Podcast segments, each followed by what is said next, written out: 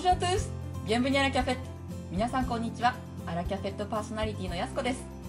そしてご存知アンサンブルスタッフのミキさんに本日もコメンテーターをしていただきます。よろしくお願いします。ミキです今日もどうぞよろしくお願いしますオンラインフランス語学校アンサンブル・アン・フランスプレゼンツ。アラキャフェット。フランスフランス語が大好きなあなたに旬な情報をお届けする番組です。5月27日第175回アラカフェ今日のテーマはこだわりです。番組は2つのラインナップでお届けします。1つ目は先週に引き続きまゆさんのインタビュー。今週は料理教室の先生になるきっかけやこだわりなどを伺いました。そして2つ目はお肉の焼き加減の表現について。ワンポイントフランス語レッスン初級編です。こちらの2部構成でお届けします。では今日の1つ目のラインナップに入りましょう小学校から憧れてその夢を叶えてフランス料理の先生になられたまゆさんですがもう一度経歴を紹介しますね。はいでは早速ご紹介いたします。まゆさんはパリ在住の料理研究家野菜ジュニアソムリエフードアナリスト登録。フランスパリコルトンブルー本校卒業後はフランス外務省のキッチンにてシェフとして活躍。世界のセレブたちの食事パーティーのおもてなし料理を作る出張料理人としても現在活躍されています。さてこのように素敵なまゆさんですが本日は名門コルドンブルーを卒業した後のお話などを伺いました。それでは早速こちらをご覧ください。学校を卒業されてからの活動というのはどのような活動をされてたんですか、学校を卒業してから、はい。あの実を言うとフランス外務省に勤めてました、フランス外務省なんで、あの日本と全く関係ないんですが今のあの外務大臣ってファビウスさんかな、はい。そうファビウスさんのもとであのいろいろお料理を勉強しましてそうなんですよ。でそれもあの実を言うとコルトンの先生からの推薦があってあのもう何が素晴らしいってやはりあのフランス料理ってあのお国を代表してあのうん。外交の一部分ですよね、なので外務省で出してるその食材っていうのがもうもうありとあらゆる素晴らしいものが入ってくるんですよ、もうあの例えば鶏でもそのブレス産の鶏っていうと、要はあの日本でいう名古屋コーチンとか、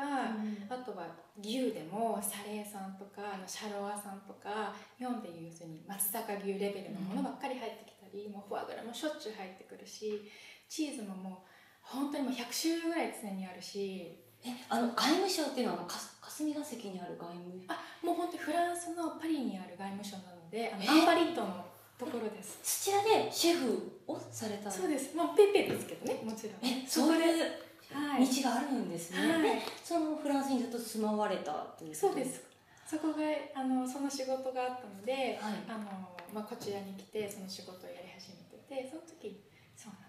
素晴らしい。本当にもう食材から素晴らしいし、あの世界のあのなんていうんですか？私がいた時にアン・サン・スーチーさんとかもいらっしゃってパンフレットのの準備とかももちろん手伝わさせていただいたし、ものすごいいろんなものが見えますので、そのような経験をされてはい、今お料理教室されていますが、そのきっかけとなった出来事などございますか、お料理教室をしてたのはこれ私の昔からの夢なんですけど、やっぱりこのお料理の先生がいたかったんですよあそうだったんですか。そうなんです。あので皆さんやっぱり料理人になるとそのあのスターシェフを目指される方とか、あのいろんな方がいらっしゃるんですけどあの私栗原はるみさんっていううん。方いらっしゃいますよね、あの人が結構あのな自分がなりたい姿であるので、あの別に彼女がお料理教室を持っているわけでも何でもないと思うんですけど、そうやってあの好きなことをやっておもてなしとかが好きででそういうのをやっていこうと思ったらまずおもてなしとかお料理を作ってこう生徒さんたちに教えるっていうのもあってあとあの自分がその出張シェフをやっているので、そうするとやっぱりそのパーティーとかおもてなしとかそういうところがメインになってくるんですね。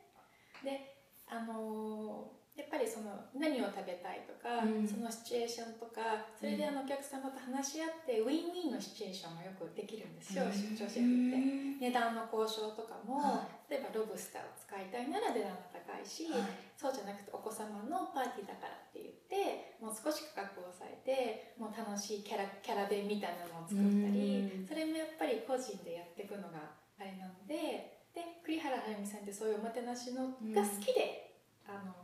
ああいうビジネスされてる方なので、まあ、いずれそうなれたらいいな 今そういうことをやってます。ありがとうございます。あのまゆさんの料理で特にこだわっているところなど教えていただけますか？えっと、特にこだわりというのは、はいできるだけ季節をのものを生かせて旬のものを使っていきたいんですね、なので私の料理教室でもよくあの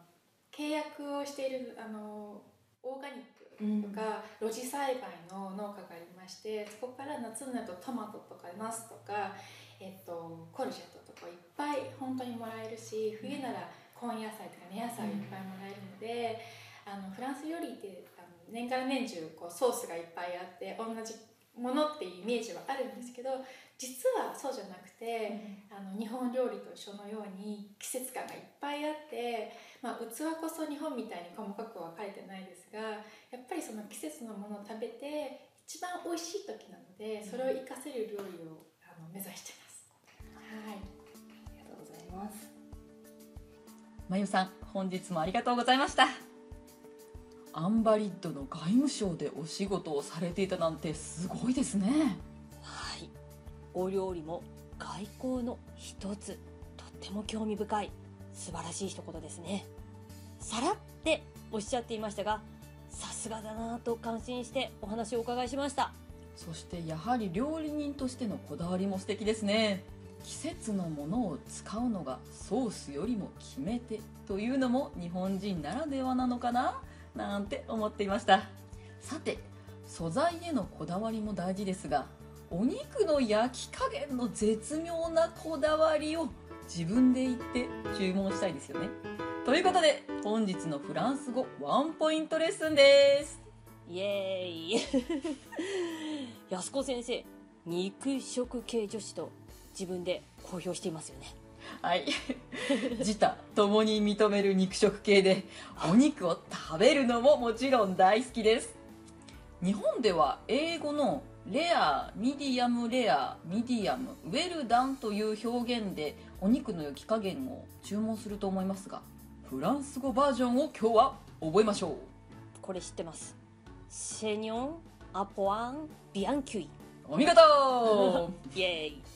セニョンアポワンビアンキュイ実はこのセニョンよりもさらに焼かないもっと生に近い焼き具合もあるのはご存知でしたか？えセニョンがレアだと思ったんですけどそれより焼かないっていうことは刺身ですか？いやいやあのブルーというんです。赤じゃなくへてー。青なんです。はあ。の本当に表面だけもうささっと焼いただけの状態で生肉好きの私はいつもブルーで頼んでいます。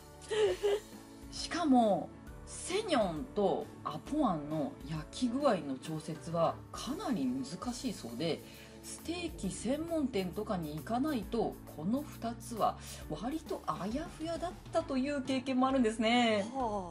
実はお肉の中心部の大体の温度というのがちゃんと決まっているそうです。うブルーは中心部約45度。んうん。セニョンは約52度。うーん。アポアンは約59度。ビアンキュイは約64度という決まりがあるそうですがそんなに細かくは調べられませんよねそうですよね。しかも焼いてからテーブルに運ばれるまで温度とか変わっちゃいそうですけど知らなかったんで勉強になりました。そしてこのほぼ焼かないレアがブルー。半焼けだとセニョンかアポワン。アポワンがより焼かれてる感じでそしてしっかり焼くのはビアンキュイと覚えていくといいかもしれないですね。そうですね。特にね先ほどミキさんもおっしゃったんですけどフランスでは基本的に注文されたお料理が全員分揃ってから同時に出すことが多いので、もしかしたら待っているうちにお肉に火が通ってしまうのかもしれないですね。ぜひフランスでステーキを注文された時この表現使ったよというご感想などもありましたらぜひラジオアットアンサンブル FR.com こちらまでお寄せくださいね。お待ちしております。では本日はこれまでといたしましょう。アラキャフェットを運営しているオンラインフランス語学校アンサンブル・アン・フランセはフランス語365日自宅で1回1500円からプロの講師に学べる学校です。フランスで叶えるあなたの夢応援します。やすことミキがお届けしました。次回第176回はまゆさんのインタビュー最終回ですまゆさんの今後の目標やフランスで活躍したい人へのアドバイスなど聞きどころ満載です。来週もお楽しみに。それではアビアント。オーバーオーバー